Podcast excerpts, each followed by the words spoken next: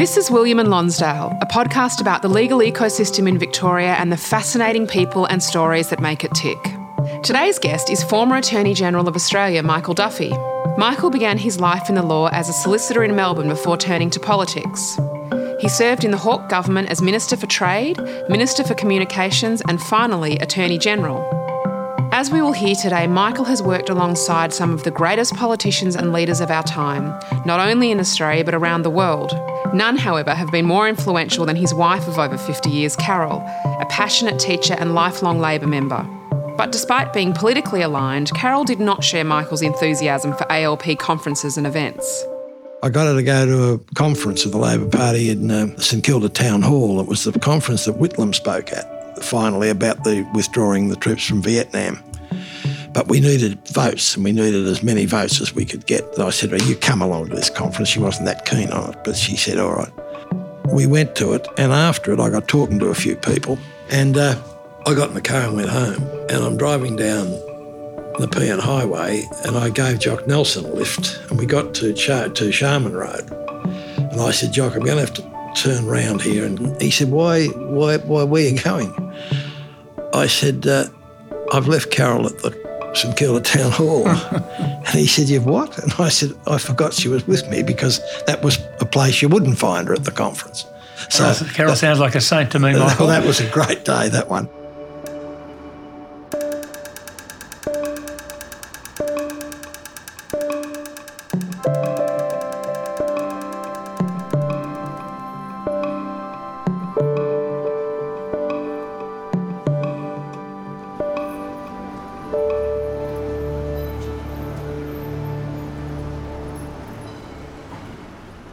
Michael, welcome to Lives in the Law. Very kind of you to come in today. In delving into your life in the law, let's go back to the early days, your childhood. You grew up in Albury. Yes, I did. We moved to Albury when I was about six. In a very, what was a traditional family for the time of the 40s and the 50s. Your mum was a house mum, your dad was a bank manager and then an insurance manager.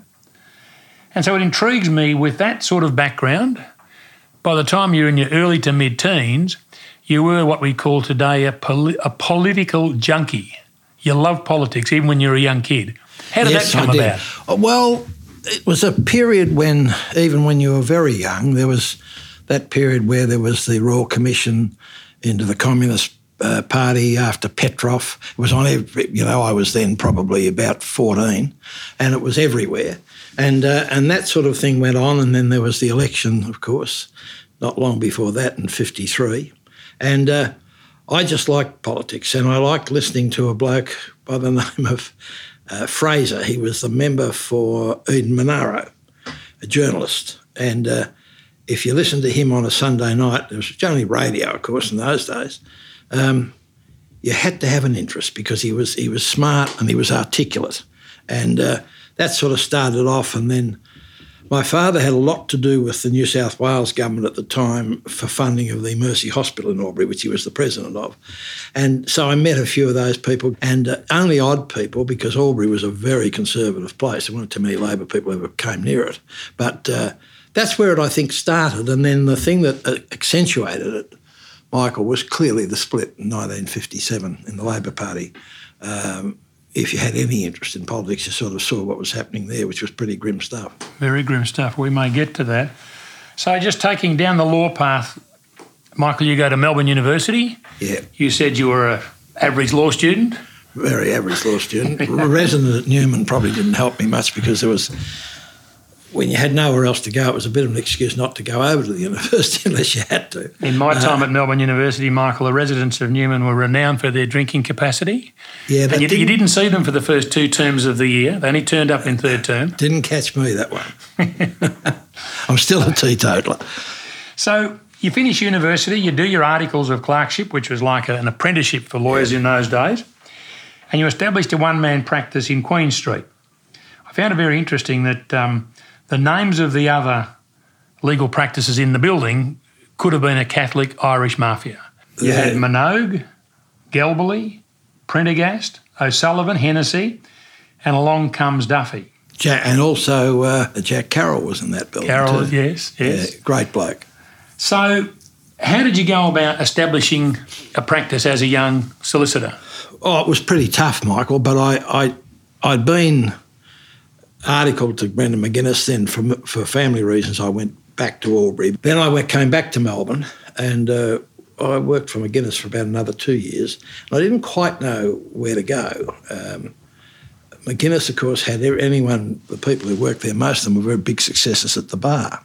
And they all started in the licensing court. And he used to say to me, Why don't you do that? And I don't think I ever quite explained to him why, but I, I didn't think I had a sufficient interest in the law per se to go to the bar. Uh, I mean, you go back to people you know now, they talk the law a lot more than I did. So I, I decided I better do, do something else, so I started on my own. It was pretty tough, got a bit of work from those people, uh, mainly McGuinness, because he, he ran into uh, problems with conflicts quite often because he acted for so many hotels and licensed grocers that things like that would crop up regularly where he couldn't act. Yes. And when you were starting on your own, they weren't bad clients to have some of them either. Because they all had money. And I guess we need to tell people today that back then, um, liquor licensing was a significant part of a legal practice for those who did it. And Yes. you had to go before the Liquor Licensing Commission or the Liquor Court to have your license approved, and you had to jump a lot of hurdles and prove a lot of things. So it did require a significant amount of work by a solicitor to do did. to do the licensing stuff. And and so many of them came from that practice. Uh, Brian Burke, of course, he did a lot of that. So did Peter O'Callaghan. Yep. And and he didn't stay down there very long, but Alex Chernov did a lot. Uh, The former, early the former governor of former Victoria. governor of Victoria. It was an interesting place to be. Uh, there was no doubt about that. And tell me, I understand in, in that when you started on your own in the practice in Queen Street, you did a lot of divorce work, which could be controversial. Well, it was then because we had, it wasn't no fault, of course. It was an awful jurisdiction. I mean, no wonder it was changed. It was appalling. I mean, yeah, you had private detectives running around. And the, and the worst one, I think, was the constructive desertion when you had to tell a woman, well, yes, you've, you've got a big chance here, but you're going to probably have to leave if you're going to be hit again and this sort of stuff. And they were the ones you're worried about. Well, I hope the hell I'm right. And some of those were, of course, where other lawyers had conflicts because if you'd been in practice a while, there was a big chance you'd be act, you, you would have acted for both the parties that ultimately Yes, divorced. of course. Yeah. So that practice has got I, I, very busy, but you didn't have enough work to bring in somebody else, and so it got difficult. And you turned to your very close friend Brian Forrest, and you decided to open a practice out in Dandenong. It was it was a practice that was not big enough for two, but about one and a half. So we then opened an office in about 1970 or 71 in Dandenong, and it grew to the point that we had to close the Melbourne office eventually. It became busy, as you said, but you were never just a lawyer. You also devoted a lot of your time to community involvement in the Dandenong community. You were on the board of the Community Advice Bureau, give, helping with legal advice. You were chairman of the Dandenong Youth Employment Project, involved with the local football team. What caused you to have such a, an interest in your community and make such a contribution to your community? It goes back a bit to the fact that I think it goes back. My father was very involved in those sort of things uh, in Albury to a very large extent. And um, he always sort of, without preaching to you when you're 15 or 16, he used to say quite regularly, you know, you've got to have some involvement in the community. And uh, and uh, I certainly didn't want to do what he did, but but uh, but there was that, and I think I um, I just thought that whilst things were better than they used to be in the sense of, of social security. In those days, it was even more needed in various ways, although I don't know whether that'd still be the case now when I really think about it. But it was all of those factors, I think, um, Michael, which uh, needed to be show some interest in it. I should have done a lot more, but I didn't. But Was that also the motivation behind your involvement in politics? Because you joined the ALP in 1964. yeah, Um, come 1980, you're elected member for Holt in the federal parliament, which is a seat centred on Dandenong. yes. Was there a crossover there, your political ambitions, your political interest, and the involvement in the community and being a lawyer? They all sort of came together in you being a local member? Well, yes, they did, but the real thing was that it was the political interest at that stage, thinking of things you thought were important, that was more than that. And when I joined the Labor Party, the people I knew best of all were John Cain, Dick McGarvie, Frank Costigan. They were all the people I knew most. And, all, course, all very famous names and, in they're, the, and they're all lawyers. in the life of Victoria. But at that stage, that was a group of people who, had, who were working very hard to reform the Labor Party itself. I mean, it was not in a, in a, in a happy place in those days. And if there was a swing in the uh, council by election in Moe, the executive would claim it was a big result, uh, and that was about the only time they would be happy. So it was it was that I think to a large extent, and then I became very involved with them. Then early seventies, I was on the local representative from uh, the electorate of Isaacs, where I lived, to the state conference, and then I went on from the state conference to the federal conference, and then on to the executive of the Labor Party. So it flowed through, and a lot of it, I would have. I, looking back, I think a lot of it would have been hard, a lot harder if you didn't have some background in the law. I think today a lot of young people do law and they get a bit disenchanted with it pretty quickly. That shouldn't stop them doing law though, because it's a it is a good discipline and it's a, it's it's it's something that I think you can put to a lot of other uses. So you don't have to practice the law if you mm. don't want to. I've always thought I'm glad I did it did law. There were many times I wondered wondered why I did, but it, it was a discipline. It was a discipline in thinking about things, understanding some things that uh, are, when they're very legalistic, very hard for other people to understand. So I think it was a combination of all those things, Michael. and it seemed to me, Michael, you may have um, finessed the party a little bit by not living in uh, your electorate. You actually uh, lived outside the electorate. Oh yeah, but That, that'd be on the front page of the paper today if uh, you well, yes, it wouldn't have been much of a story though because we were living in Mentone, and the boundary was was Springvale Road. it was only raised once in the elections in 1980, 84, 87, 90, and 93, and nobody took any notice of it because they thought I lived there. Yeah. Now it becomes more crucial. I think it should be less crucial now, in fact, as long as you're in your electorate when you need it. Yes. I don't know whether it matters much where you sleep. I also thought that there may have been uh, another personal influence on you who said she wasn't going to be leaving Mentone. And No, no, she was not, and she she was very very accommodating, Carol, about all of this. But she did really arc up on shifting. I I tried that, and I. Um, Tried it very hard, and I'm pleased that eventually um, I had to concede that one with, with what grace I could show. So you're elected in 1980, a member of the opposition. Then in 83, the ALP wins government under Bob Hawke, and you're appointed Minister for Communications. That's right. Um, I mean, that's that's a big jump in three years to go from a, a, a, a fresh and new backbencher to a minister.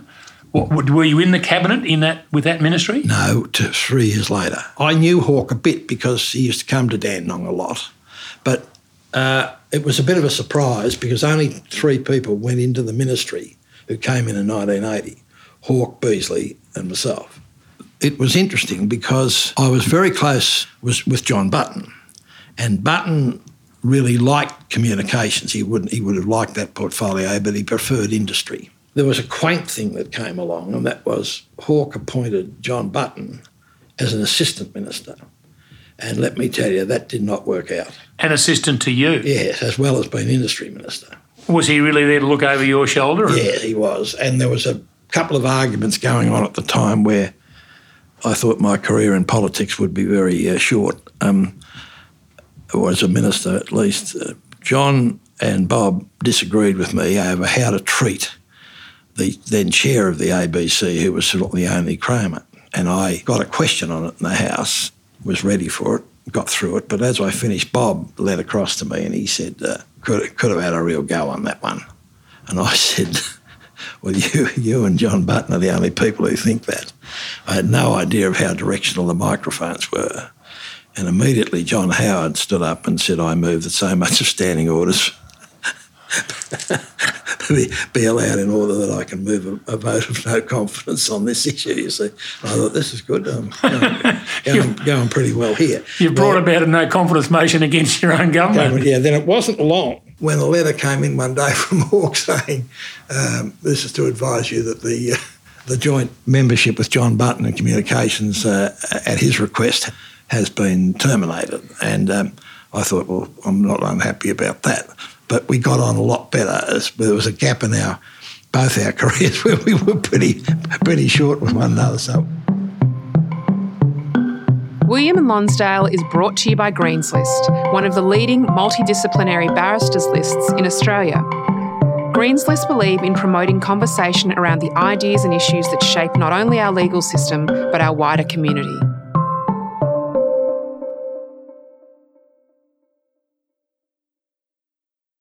Michael, you mentioned that your next job after communications was the uh, trade negotiations portfolio. I think I read somewhere where you said it was the most interesting job that you had. By a long way. Why was that? Well, it was an area which I had only a passing interest in. But once you got into it, within about three months, I thought this is the most interesting portfolio you could have. Because at that stage, there was a huge dispute between the partners to what was then the GATT, now the World Trade Organization, over subsidies. The worst offenders were probably the United States, Germany, France, oh, and the European community, I'm sorry. they were specials. And they distorted things by, by propping up industries with subsidies, and particularly in the area of agriculture. Australia had fought pretty hard to get agriculture on the agenda, but they couldn't really get it running. It was never on the agenda, and we managed to get it on the agenda. That gave us a lot of power. When you were chairing that that 14 countries, when you so, were sorry, Michael, you say 14 countries. That's the Cairns that's group. the Cairns group. I'm sorry. Yeah. And so the Cairns group were these nations, that, including us, and I can also Argentina, Brazil, Canada, Hungary, New Zealand, Indonesia they came together to give themselves strength in they did. in unity yeah. against the might of the US and the might of the EU. And so this Cairns group comes together, maybe I think maybe in the mid 80s. Yes. What, what, role did you then play in, in the negotiations? How would how did it play out for you? Well, the Cairns group was formed in Uruguay, so that round of negotiations were called that. It was in a place called Punta del Este, and that was driven by John Dawkins. But he had got people together in order to get some idea of whether he'd be able to hold those people together and whether he'd be able they'd, whether they'd stick together when new minister came in. Well, it went it went very well because you had the opportunity of not going to say the European community and the United States or both of them, of saying, look, I'm here to put a position from Australia, but you better understand I'm not only putting their position, I'm putting a position of 14 countries. Just a matter of interest, it's now a lot more, the uh, Cairns group, it's now about 18 or 19 countries. And they used to stick through some very tough times. They managed to get agriculture discussed and dealt with in the way that had never happened before. And it was so fascinating to be chairing that sort of a group. And then you'd get to a conference, they had conferences all the time. And you'd find that someone was going a bit soft on a couple of issues, and you'd have to pull them all together again when we were in Montreal, the whole round, that's the Uruguay round, very nearly collapsed because we were so far apart that we couldn't get anywhere. We pulled it together and away it went again. Must have been enormously satisfying for you, representing Australia, to play a significant role in putting this group together, to then be at what really was the big table with the US and the oh, EU. Yes, and Dawkins put it together, but someone had to continue it. And, and, and it was not easy because there were, you know, some of the countries were pretty diverse, particularly Chile, and uh, uh, they they sometimes would want to do something else. Brazil was another one that had its own thoughts at times. my my my old friend Michael Moore, who was then Trade Minister in New Zealand and later Prime Minister, he always had an idea that that you'd think everything was settled and then you'd have to go back and talk to him, yeah. uh, and uh, it really took some some uh, patience in negotiating, which I, I don't think. You ask Carol, I don't think she'd say patience is my greatest virtue, but it had to be. Now you mentioned New Zealand there, and the and the uh, Prime Minister to be Michael Moore.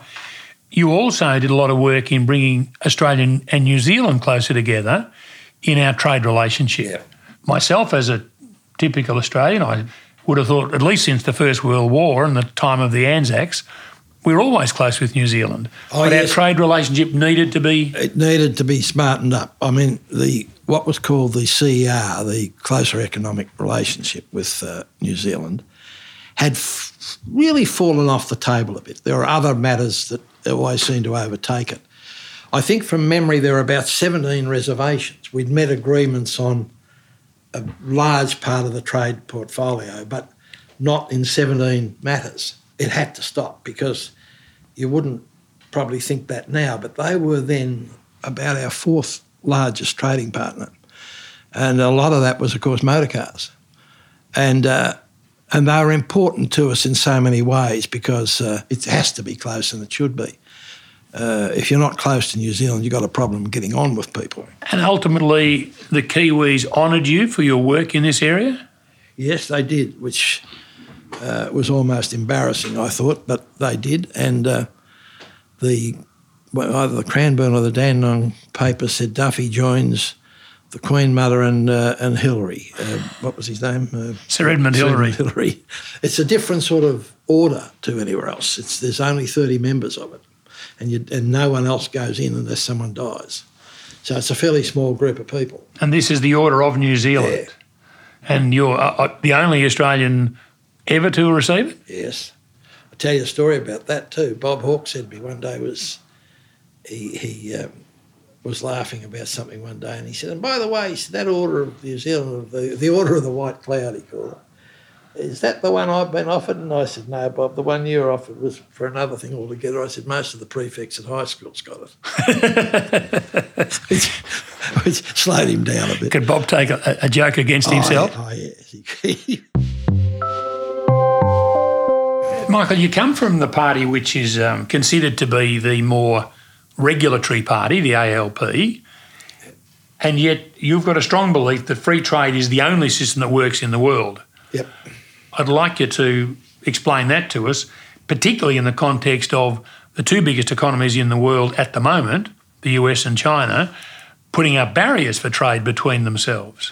Yes, well, see, after the Second World War, United Nations comes along, and then there was later than that all sorts of other organisations, World Health Organisation, and then there was the GATT, which is now the, called the WTO, World Trade Organisation.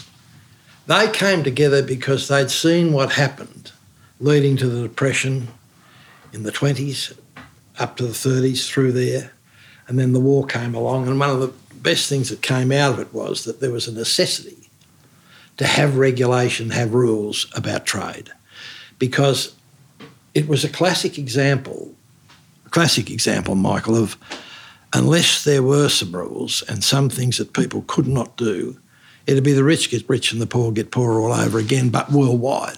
If you look at the 1930s, uh, a country like Argentina, for example, it sort of built a wall of tariffs around it and, and all that sort of thing, and it just collapsed because other people say, you can't do that to us because we'll do the same to you. And then there is no trade. Uh, And if there's no You're stuck inside your own walls. if there's restrictions on trade and you're not trading, well, what do, what does Australia do? I mean, particularly in those days, it was in agriculture, but it's wider than that now. It's in services, yeah. it's mi- mining services, tourism, all those sort of things. It all collapses, and anyone who's thinking otherwise, they uh, they're just not getting it. I think that what's happening now is it's showing the, the poisonous atmosphere that can happen with not good trade rules. I don't know whether he, he understands it or not, but when you think about what President Trump's doing, I don't know whether he actually thought he could do that and China not respond. And then it gets that that doesn't finish with China and the United States. It spreads to other countries having to respond. And unless you can settle those disputes, you finish up in terrible strife, and particularly a country like Australia, which depends so much on trade. And Michael, after that, your most interesting job in trade negotiations, and I can see why uh, you say that. You move on to what doesn't sound as interesting on paper, being Attorney General, being in fact the senior legal officer in the Commonwealth of Australia. Now, I guess for lawyers it's a plum job, maybe the plum job. Did you see it as such? Was it something you had aspired to? Oh yes, I always I always thought that one day I didn't think it would happen, but I thought one day I would like the Attorney General's portfolio. And it was interesting because I followed Lionel Bowen, of course, and I followed him in every portfolio. Oh, really? He was Postmaster General, and then he became Trade Minister.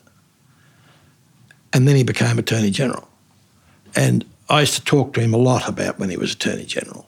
So, Michael, we all know what an Attorney General is. He is the senior legal officer for the Commonwealth of Australia, but he hasn't got a specific portfolio or a, an area of responsibility such as trade or such as communications. Is there a definition of the Attorney General's job? Well, it changes from time to time. Let's go back a bit. I mean, if Garfield Barwick was Attorney General today, or Lionel Murphy was Attorney General today, they would do a lot of litigation themselves. Uh, but over a period of time, Sorry, can I, by litigation, you mean appear in court Yeah, they used to as, appear as the advocate for the. not always, but they did. A, they used to on occasions. Yeah, that's changed because, uh, with the greatest respect to uh, some of us, I don't think that was our field. Mark Dreyfus could do it if he decided to, but he's too busy with The current shadow Attorney General. Yeah. So you have then within the Attorney General's department, Solicitor General, who does that, but is in the department of the Attorney General. But then you had all the other things that were in the portfolio the Human Rights Commission, and all the discrimination legislation was administered by the Attorney General's office. The courts, the Attorney General's office dealt with the budgets of the courts. Then there was the, the appointments, appointment of judges, uh, which you uh, could have ideas about yourself, where you thought that if you asked the department for a list, it sort of looked a bit like the usual suspects. So you had to sort of be a bit broader than that. But you had all those things running at the same time. The other thing, which was always there, was, of course, if somebody ran into trouble with their own legislation, say it was the health minister, and they ran into trouble on, say, data matching, and the um, privacy commissioner, who at that stage was Kevin O'Connor, would say, No, you can't do this. This data matching goes too far. Well, the next morning, in would be the health minister saying, What are you going to do about this? I said, Well, it's not my, what am I going to do about it? It's your problem. But if you want a bit of advice on it, I'd suggest you get down and sit down with O'Connor and work it out. But I used to say to them in the office on a Monday, is there anything today that we are going to do which is solely ours, or is it going to be another week of other people's problems? So if you add those to the all the outriders, the as I said, the hu- human rights area, the privacy area, the discrimination areas, they're all in the Attorney General's purview. Can I go to one of those areas you mentioned, which is human rights? There seem to, and I guess it happens with every Attorney General, but in your time as Attorney General, many significant human rights issues came up which you had to deal with, such as detention of people before they were charged with a crime, the ratification of the International Covenant on Civil and Political Liberties, ratification of the Rights of the Child Agreement, dealing with the discrimination or the, the prohibition of gay people being in the military Yep. interesting things, and, and I would think things that you were proud of to have dealt with. And so I just could we just could you take us through a little bit about explaining that the people being put in detention before they were charged with a crime seems an abuse of civil liberties, but it was a fact. Yep. What was that about? How did how did you work out a solution for it? Well, there was a move at that stage to change it. I can't recall now how many hours you could keep someone in, but I thought it was far too long. Might might have even been twenty four. I think I read somewhere. I somewhere. think it was, yeah. I decided that we should make it eight without going before a judge or magistrate and getting permission to do so. In those days, people would answer you by saying, well, there's people who you mightn't get any information out of on a tax thing or a corporate thing unless you do hold them for a while. And I said, well, I'm not worried about them so much on this issue. I'm worried about the kid who's picked up in Footscray one night and is held for eight hours, longer than eight hours, and what they might say. Or It's not very relevant today because because of the problems with terrorism, those those periods of detention before charges, I know what they'd be now, but they'd be nothing like they were in 1990. Does that concern you that a lot of the civil liberties that you took for granted growing up and you took for granted when you were practicing in Dandenong have been taken away because of the issue of terrorism? Uh, yes, but the solution to that I have not got. I think one of the things is that I still don't think that it should be left for too long before you get the consent to hold anyone without charge and have that done judicially. That solves the problem Yes. to a large extent. But I think it's the whole tone of it now where we're, we're not going to move back, I'm afraid, on that. There, the civil liberties will never be quite the same as a result of terrorism. And it's a thing that, if you want to get into an argument about it, you'll be wedged politically. Yes. Then people say the, the party that doesn't insist on it, you know, is lacking some moral fortitude. But the fact of the matter is they haven't got the numbers, they're not going to get it up anyway. So really the best they can do is to try and add bits on that might make it better. The whole thing is, when you look at the civil rights, we think of, you know, the political rights, freedom of religion, assembly, due process. We can keep most of them, but there are some that are getting harder and harder and harder, and someone's got to find a solution to that. It's beyond me. I think that, again, if you can involve the judicial process within most things, whatever people think about courts and whatever they might be critical of judges and that sort of thing, they don't do a bad job. And on that, the, on the on the whole area, of course, the international protocol, for civil and political rights. What happened in that period? That had been in, uh, in operation for a long, long while, but we had not ratified two protocols. Really, the most important, I think, was that it, uh, we, by signing that protocol, we agreed that. Um, a complaint could be made to the United Nations and, and, and then to the United Nations Commission, which was Now, this is this is the International Covenant on Civil and Political Liberty. Yes, and that was that was because nobody could complain to the United Nations that they had been badly done by until that protocol was ratified. Yeah. So we ratified that. That gives an individual a right to take an issue to the Human Rights Committee of the UN. Yes, And I believe a man named Nicholas Toonen yes, did that. yes, he did. He- What were the circumstances of that? Do you recall? He he wanted to challenge the criminality of the laws on uh, gays and lesbians in Tasmania, which made it a criminal offence. And this is in about in the 1990s. It's not 1890. He can do that, but you've got to get a fiat from the Attorney General to go to the United Nations, and we gave him that. Fiat being an, an official approval. yeah, yeah, to yeah. go. And, uh, and and of course that those laws disappeared. S- satisfying things to do, Michael, I must say. And then there's also the rights of the children agreement. You sort of think, of course, with rights of the children agreement, uh, everyone would be in favour of it. We would immediately ratify it in line with other enlightened countries we we think of ourselves to be. And yet you had op- opposition to it. But there was no opposition to the matters which stood out, like uh, child prostitution, child labour, child slavery. But one of the arguments was it would remove the right of some of people to discipline their children. I mean, the sheer stupidity of it's unbelievable. But it ran, it ran, and it ran for a while. That sort of opposition. What it does do is you've got to try to get the basic rights of children are no different really to the basic rights of adults. And you've got to work to try and get those built into your own legislation. See, what people misread there is they say you agree with the whole principle, but you're going to be run by the United Nations. It's this business about sovereignty. But that's not the case. You say, we agree with all these things and we will work towards putting them into our legislation. But nobody has nobody can make you do it. It's just there that you've you can do that if you want. You've agreed to it in principle, Yeah. and it's up to you whether you practically carry it out. That's right. Yeah, yeah, yeah. Uh, but once you ratify, you're expected to do that. Now, in, in ratifying the International Covenant on Civil and Political Liberties and the Rights of the Child Agreement, you brought joy to the heart of one of the great men of the ALP who then got in touch with you. Who was that? Whitlam, he used to send me faxes regularly. When is this going to be done? When is that going to be done? And eventually, when it was done, he sent me a fax in those days which said, Well done, comrade. You've offended with the stroke of a pen the President of the United States and the Pope, or a combination. He used to send, he, none of the other portfolios, but he sent massive messages whilst you're Attorney General, which of course he that was his obsession. He was a lawyer, yeah, yeah. And he was a great man on civil liberties. Yeah, yeah, yeah, and a great man, in my view, a great man in the history of Australia. And that sounds like such a Gough story. That's, Yeah. uh, that exactly sounds like Gough. He he uh, he changed the complexion. I mean, there were all sorts of reasons why people turned on him, that sort of thing. But he changed the complexion of Australia in a way that nobody else has.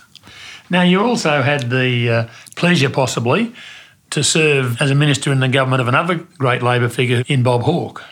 Yes. Uh, Bob was a, Bob was a very interesting bloke, to say the least. But I think on his death, there's been too much emphasis on the larrikin element of his life. That was a part of his life, but it disappeared in 1980.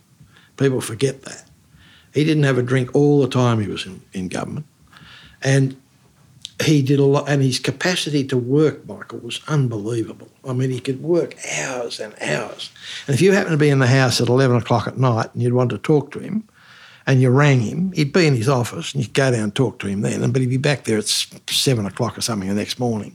He had an enormous capacity for, to work, and and you could have clashes with him, uh, which I had, uh, particularly in communications. None of the none of the others. And I remember for some time in communications when I first started, I used to think, I hope I don't run into Bob today because there would have been something that had cropped up, disagreement. Well, I was wrong about that. He wasn't like that. Once it was done, it was done and it was passed, and that was that. And he wasn't a great hater. If he didn't agree with somebody, it wouldn't make him hate them. He would simply say, You better work this out because you're going to have to work with them, he or she, in the ministry. And that was his, I think, his greatest claim. I mean, I don't know how many he liked in the in the in the ministry and in the cabinet, but there'd be plenty he didn't like. But you wouldn't know uh, in terms of, even dealing with an issue. Um, and he was had a habit, of course, of uh, letting a debate go to a point where he where he decided there was a consensus when in many cases there were not. But but uh, now he, he one of his means of relaxation, of course, was to indulge heavily in the noble uh, sport of kings. Yes, he horse did. racing. He did. I think you and he may have had that in common. We did. yes. Would, he would he would deny this, and I shouldn't say it when he hasn't got the chance to respond. But I was never a very good tipster, but I was bloody better than him. you've you've been a racing man all your life. Yeah. You have chaired Racing Victoria. You're no longer chairing it. No, I finished in uh, 2013. And I was chairman of Racing Australia too at that stage. And I, I retired simultaneously. Like the punt as well as the horses and, and the yeah, racing? I do, I'm thing? not, I'm not very successful, and that makes me a very moderate punter by, by, by necessity. I mean, but political life in general. I mean, we when we as observers look at political life from afar, we think it must be absolute murder on the partner of the member of parliament. And I mean, I think um, what one or two women have recently resigned from parliament for that reason, and men as well, because of the difficulty of maintaining a functional relationship under the pressure of political life. There's no way known in my instance that I could have survived for 16 years without the support of Carol. She was quite remarkable, really. She's uh, uh, she's been, uh, you know, a fantastic mother and a, a, great wife, and and somebody who, as I often think of, we don't have that much in common except basic values. We have all pretty much the basic matters. We're pretty much straight down the line together. But you know, she doesn't like the races. She doesn't like football. She she likes the cricket. So I sit up watching that late at night. But I said, you know, it's it's hard to imagine how she did last as well as she had her moments, uh, and uh, and so did I. You do in every marriage. But but it's been a great a great 55 years, and it was only really because of her. I couldn't have done it without her. Michael, just to round it up, let's take you. Uh, let's say a, a, young Michael Duffy walks in the door here. He's 21 or 2, he's just finished his law degree, and he's about to start on his legal career. What would the Michael Duffy sitting here, who is, on my calculation, currently 81 years of age, tell, tell the young Michael Duffy? I think if you can, you want to do something in life you really want to do. You know, not something because you've got to do it or you're expected to do it because it's a long time. You're lucky enough to live a long life. You're doing what you've done by choice is a lot lot easier. And secondly, I think they have to understand that there's no substitute for, for some hard work. people, they don't just land on their feet. And I think you'd say to them, you know, whatever you achieve, remember one other thing in life. To do what you really want to do, you've got to have a bit of luck. It's not just you. and I think it's an important aspect of people's life. And I think you ask a lot about the law, and I, a lot of people ask you, and I've said earlier, I think, in our conversation that I would never discourage anyone from doing law. I'd say, it, you know, you, you can do a lot worse than do law, but it doesn't necessarily mean you'll practice it all your life. What I've done, I was lucky enough to do because I had the opportunity to do it. I'd do it again, but I'd do a few things differently. Wouldn't we all? Michael, thank you very much. Thanks. Thank you, Michael.